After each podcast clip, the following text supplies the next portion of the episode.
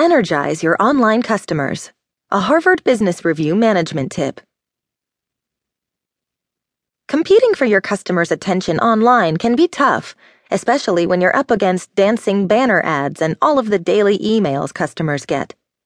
Here are three tips to cut through the clutter and capture your customers' attention in this crowded space. Create a sense of urgency. Send out a coupon that has to be used by midnight or offer a free product to the first 50 respondents. Energize your customers to tell their friends. Word of mouth is incredibly powerful and valuable, especially on the internet. Give your customers something exciting that they'll want to share with their friends. Make it fun.